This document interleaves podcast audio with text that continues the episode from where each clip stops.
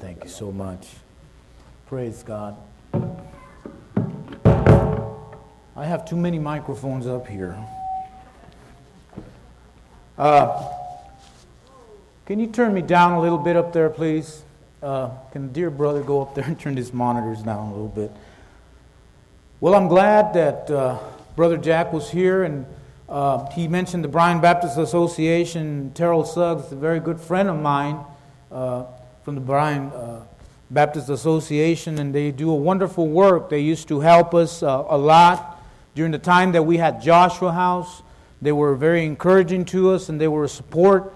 You know, they had the guys working there sometimes, and, and that was great. So we, we do want to encourage you to be able to help uh, Brother Jack and you know, we giving is a wonderful thing. God has allowed us to to do that, and you know, God gives us to us so much that we can, you know, we can give to Him. Amen.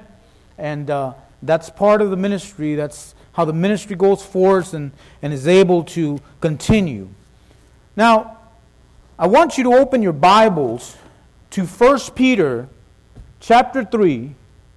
Yes, Frank, I'm preaching on Peter again. 1 Peter chapter 3 and we're going to see verse 18 to 22. And, and, and the message today is the vindication of suffering. Amen? And I want to tell you that the amazing thing about preaching verse by verse through the, through the book of the Bible, as we've been doing in the epistle written to a group of Christians that were scattered in Asia Minor, uh, they were undergoing a tremendous suffering uh, for their faith in Jesus Christ. And uh, when you take a book of the Bible and work your way through it, it's, uh, it's hard because you cannot skip over the difficult passages. Amen? You got to be able to go and preach uh, to the difficult passages. It's just a tremendous challenge. And, and, and I mean, it's, it's something we have to deal with as, as preachers or as pastors. And uh, about this particular passage, Martin Luther, the reformer, said, A wonderful text it is, and the most obscure passage, perhaps, than any other in the New Testament. And so I do not know with a certainty what Peter means. Now, that's difficult for a preacher to say. Amen. So I wish that uh, Peter would have put an asterisk or a footnote to give explanation of what this passage meant. Nevertheless, uh, we're going to read the passage. Are you there? 1 Peter chapter 3, verse 18. Will you stand for the reading of the Word of God this morning? Are you happy to be in the house of the Lord? I mean, if that worship didn't light your fire, your wood is wet. Amen? So let me tell you. For Christ also has once suffered for sins, the just for the unjust, that he might bring us to God being put to death in the flesh, but quickened by the Spirit, by which also he went and preached unto the spirits in prison, which sometimes were disobedient, when once the long suffering of God uh, waited in the days of Noah, while the ark was preparing, wherein few, that is, eight souls, were saved by water. The like figure whereunto even baptism does also, not the putting away of the filth of flesh, good conscience towards God uh, by the resurrection of Jesus Christ, who is gone unto heaven and is on the right hand of God, angels and authorities and powers being made subject unto him. Amen? So, Lord, we just come to you right now in Jesus' name. And Lord, uh, I just pray that your Spirit will impart this world. Let it be you that preaches, Lord, and not I. Let your word be imparted to your people today. In the name of Jesus Christ, amen and amen. And you may be seated in the house of the Lord. Now, out of this passage, uh, various teachings have come about. One of the teachings uh, the Catholic, uh, the Roman Catholic Church teaches is the Apostolic Creed that Jesus Christ descended into Hades or hell, and that uh, he went and preached to those spirits that uh, died uh, before Jesus Christ, and that in that doing that, he gave him kind of a second chance to be able to be saved. And uh, in liberal theological circles, uh, the teaching of universalism has come, and, I've, and I'm going to tell you that this uh, teaching is very, very wrong. But I'm going to explain to you and I'm going to inform you of what universalism teaches. Universalism teaches that uh, every person, including the devil and demons, will eventually be saved because of the cross of Christ. That Christ loves us so much that he wouldn't let any of us suffer in hell. That's what universalism teaches. Now, you may take that and uh, go witness to a person that believes that. Amen? Another teaching that has come out of this text is that baptism saves us. And uh, the word there is the Latin word which means ex operato, by the very thing. The teaching says that baptism, that Jesus uh, mechanically uh, works when we are baptized and, and, and through the baptismal font, uh, we receive salvation. This is another teaching that has come out of this passage. And all you Christ for the Nations know who Augustine is. Uh, students and, and, and, graduates know this uh, very well. And, uh, and uh, let me tell you that when we work through this passage, I want you to keep in mind the major theme of the letter. And it's difficult to interpret this passage, but nevertheless, we're going to do it. The major theme of the letter, which is Christ suffering his death on the cross, and the vindication by God through the resurrection and through his exaltation over, all the powers of heaven and earth. This is what we're looking at. And this is true in the life of every believer. Now, listen to me. If you have suffered at work, or if you have suffered at school, or if you are suffering with a family member because of what you believe in Jesus Christ, then I want to tell you and I want to encourage you and assure you that God will someday vindicate you. Amen? And that's what we're trying to teach today the suffering and the ministry of Christ, what Christ did on the cross for us. So, so let's work our way through the passage and. Uh, verse 18 is, is, is, is talking about here, uh, as, as we read it, uh, that he might bring us to God, uh, being put to death in the flesh. Now, listen. If we do not read the text in context, it becomes a pretext. And a lot of people that read the Bible a lot of people that read the Bible take the Bible and you can make anything of the world that you want out of the Bible. You know, religious sects takes passages from the Bible. Do you understand? They take uh, passages from the Bible and they isolate them from the big picture. And they start uh, making uh, assumptions and things that aren't really being said in the word of god. And they you know they take these things and they start to believe them and they start to teach them and people start to stray away from the truth of god. Amen? That's why i like expository preaching because it tells us what the bible says.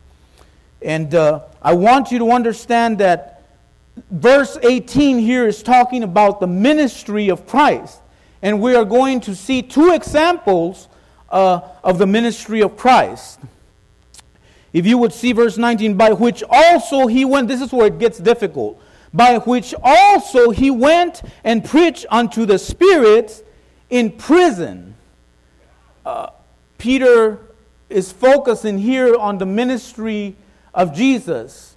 Uh, Christ died a substitutionary death uh, for us in verse 18, and then he went and preached to the spirits in prison. And the word there, the Greek word there is periharmatia.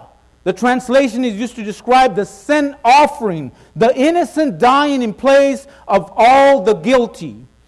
And he did it in order to bring us, and the word that bring us, it means one who escorts someone into the presence of the king. He died in order to bring us or to escort us in, in, in, into the presence of the king. Listen, in the first century, come here, Israel. Come here, please. And you, Kyle, and you, come here. Right, stand right there. Come here. You stand right here, and you stand right here. Face me. Come here. Okay. In the first century, you had to have an entree, an escort. And, you know, they would take you through the guards. And if you didn't have an escort, you couldn't come into the room where the king was. Somebody had to take you by the hand and lead you, thank you guys, lead you to where the king was. Amen? And this is why Jesus Christ died for us to be able to escort us into heaven, into the Father, to God, to God the King. he takes us, listen, there is no more sacrificial atonement. Atonement means something that's covered. And the only one, listen, there was a time when there was only one person that could go into the temple, and that was the high priest. Once a year, he would go in there and make propitiation for the sins. He would sprinkle the blood on the lid and, and, and, and he would make propitiation and atonement for the sins for the year for that people. And then the temple was divided into men in one part of the chamber, and then they had another chamber for women, and then they had another uh, chamber for Gentiles. And the women couldn't come into the presence of God, nor the Gentiles. But the Bible says that when Jesus Christ died on the cross, that the veil of the church was ripped from top to bottom, and there is no longer no need for atonement. Jesus Christ was the propitiation for our sins. Amen. We don't need nothing else except Jesus Christ. And I want you to understand that. This passage has been uh, very difficult, you know, to to a lot of people throughout the church age. Uh, Christ died for us on the cross, and, and that's one time forever. We don't need to bury and resurrect Christ again. Amen? Now, let me tell you. There was people in the old temple, in the Old Testament, that if they had a deformity or some kind of mental, physical uh, thing, they couldn't go in the presence of the Lord. They couldn't go because you know, there was no there was no uh, forgiveness of that. There was no forgiveness of sin. So there was a lot of law in place, and they couldn't do that. Let me give you a second thing. We are looking at the ministry of Jesus. He preached, in, cha- in verse 19, he says, he w- by which he also went and preached unto the spirits in prison. Now, this is where it gets very, very hard. Uh, he preached to the disobedient. Now, here is the question Who are the spirits in prison? To whom does this passage refer to? To unbelievers who have died? To Old Testament believers who died? Or to fallen, demonic, angelic kind of beings? Which does this passage refer to? And what did Christ preach? Because the verb translated there is kerusso in the Greek. And it's used to make a proclamation of what Christ preached. Did he preach a second chance, an opportunity to repent to those who were living in the days of Noah? Or did he preach the completion of his redemptive work for us? Or did he preach a kind of condemnation to those angelic beings who were in rebellion? Come on. And when did he preach? When did he preach? I mean, when was the time that he preached? During his death, his resurrection, or while, while he was still dead? Did he preach in the days of Noah or through Noah? Or did he preach between his death, resurrection, descending into hell? Did he preach after his resurrection? So, all these questions are going to be answered to us today. And Dr. Greg C. will come and give us an explanation of the passage. And man, will you welcome him as he comes? Amen. I'm just kidding. These are the issues involved throughout time of the church. There has been attempts uh, to interpret the passage, and, and I'm telling you, Augustine was one of the ones, uh, one of the greatest theologians, you know, after the Apostle, uh, Apostle Paul, whoever produced by the church. And Augustine, watch this, said that Christ preached through Noah. Amen? So he's preaching through me right now. Amen. That when Noah preached to the disobedient generation during the days before the flood, it was actually the Spirit of Christ who was preaching to them. And listen, for 120 years, for 120 years, Noah preached, repent, repent, repent, and the people never listened. They hardened their heart and they never listened. Now, I want you to understand this passage, and I want you to, you know, bear with me, and, and, and, and I want you to understand it because it's important. Listen, they disobeyed God, they hardened their hearts, and now even Peter writes and says they're imprisoned in darkness forever. Now, it's, it's important that we read this in the Bible. Let's go to 1 Peter. 1 Peter 1. And we're going to read, just turn a couple of pages. Amen? Come on. Stay with me. Amen? Now it says, we're going to read uh, uh, chapter 1, 10 and 11, of which salvation the prophets have inquired and searched diligently, who prophesied of the grace that should come unto you, searching what or, or what of time the spirits of Christ which was in them did signify, when it testified beforehand the suffering of Christ. Now, the primary responsibility uh, as your pastor right now is for me not to entertain you or to tell you something good to feel about yourself. My primary responsibility and my job is to make sure that I preach what the Bible says. That is why I'm here, not for any other reason. Now, listen.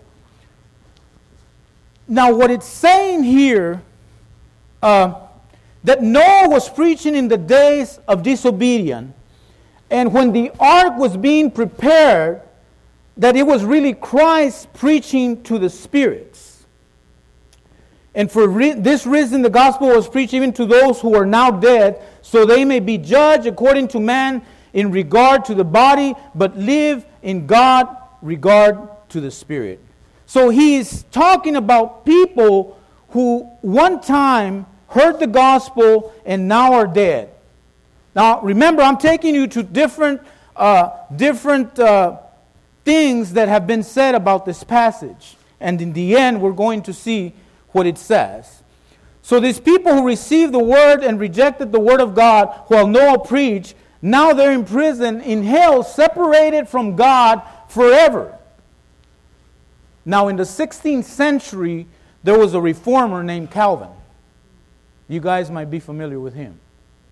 Now, Calvin talks about Christ preaching between his death and resurrection. Between his death and resurrection, Christ entered into Hades, into the realm of the dead, and, you know, he preached to those people that had died uh, before Christ, and, and he kind of gave them a second chance, and then, you know, they were able to have salvation that way. And that's what Calvin uh, interprets this verse as. You know, so you're learning a little bit of theology uh, and a little bit. Uh, well, we're getting into the Old Testament also as well. In other words, between his death and resurrection, Christ descended into the realm of the dead, in which the Jewish people in the first century believed contained two compartments. One was Abraham's bosom, and one was Hades, which was hell. And we saw that in, in the passage of Lazarus uh, when, when, when he died and, and went to uh, heaven, and, and then the rich man uh, went, uh, you know, uh, to, uh, to Hades where he was tormented, and he could see him, you know, and, and the man would say, you know, wet the tip of your finger and put it in my tongue so that I can quench this thirst and stuff. So that passage is reiterated there, and it's kind of telling us a little bit about that. And so the, uh, Calvin is saying that Jesus did this through his resurrection and enter into the place of comfort.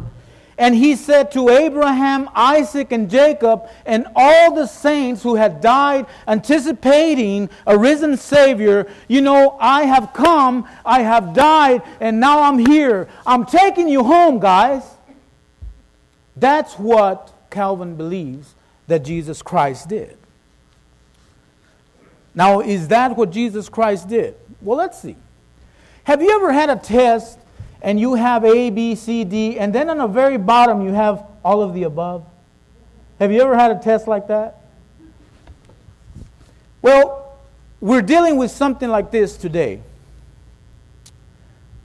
Calvin would say that Ephesians 4 is a commentary on what Peter said. So let's go to Ephesians 4 here, real quick. I'm not to take you I'm not to take too long. I mean, I know Ben's barbecue is still to be there and everything. And uh, by the way, the best place to eat is Ben's barbecue. Amen.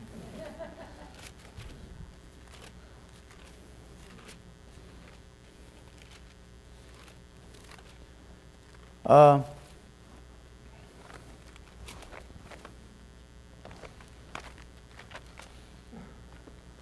Ephesians 4, and we're going to see verse 8, 9, and 10.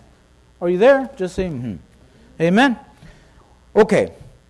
So, wherefore, he, he said, when he ascended up on high, he led captivity captive. Okay? And gave gifts unto men. Now that he ascended, what is it but that he also descended? So it's biblical. First into the lower parts of the earth.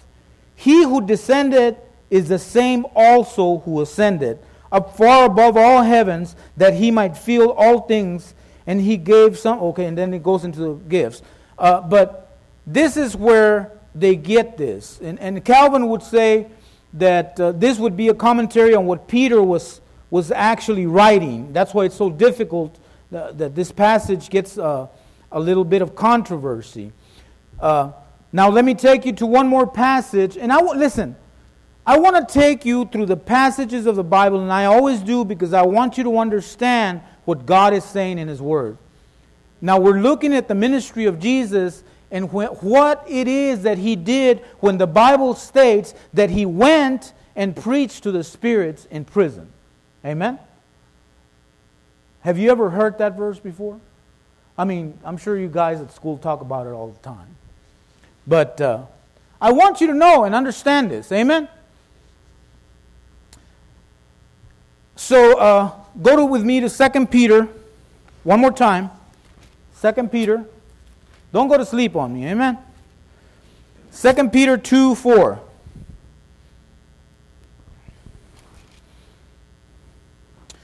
For if God spare not the angels who sinned, but cast them down to hell, and delivered them into chains of darkness to be reserved unto judgment, and spare not the whole world, but save Noah and the eight persons, uh, preacher of righteousness, bringing in the flood upon the world of the ungodly.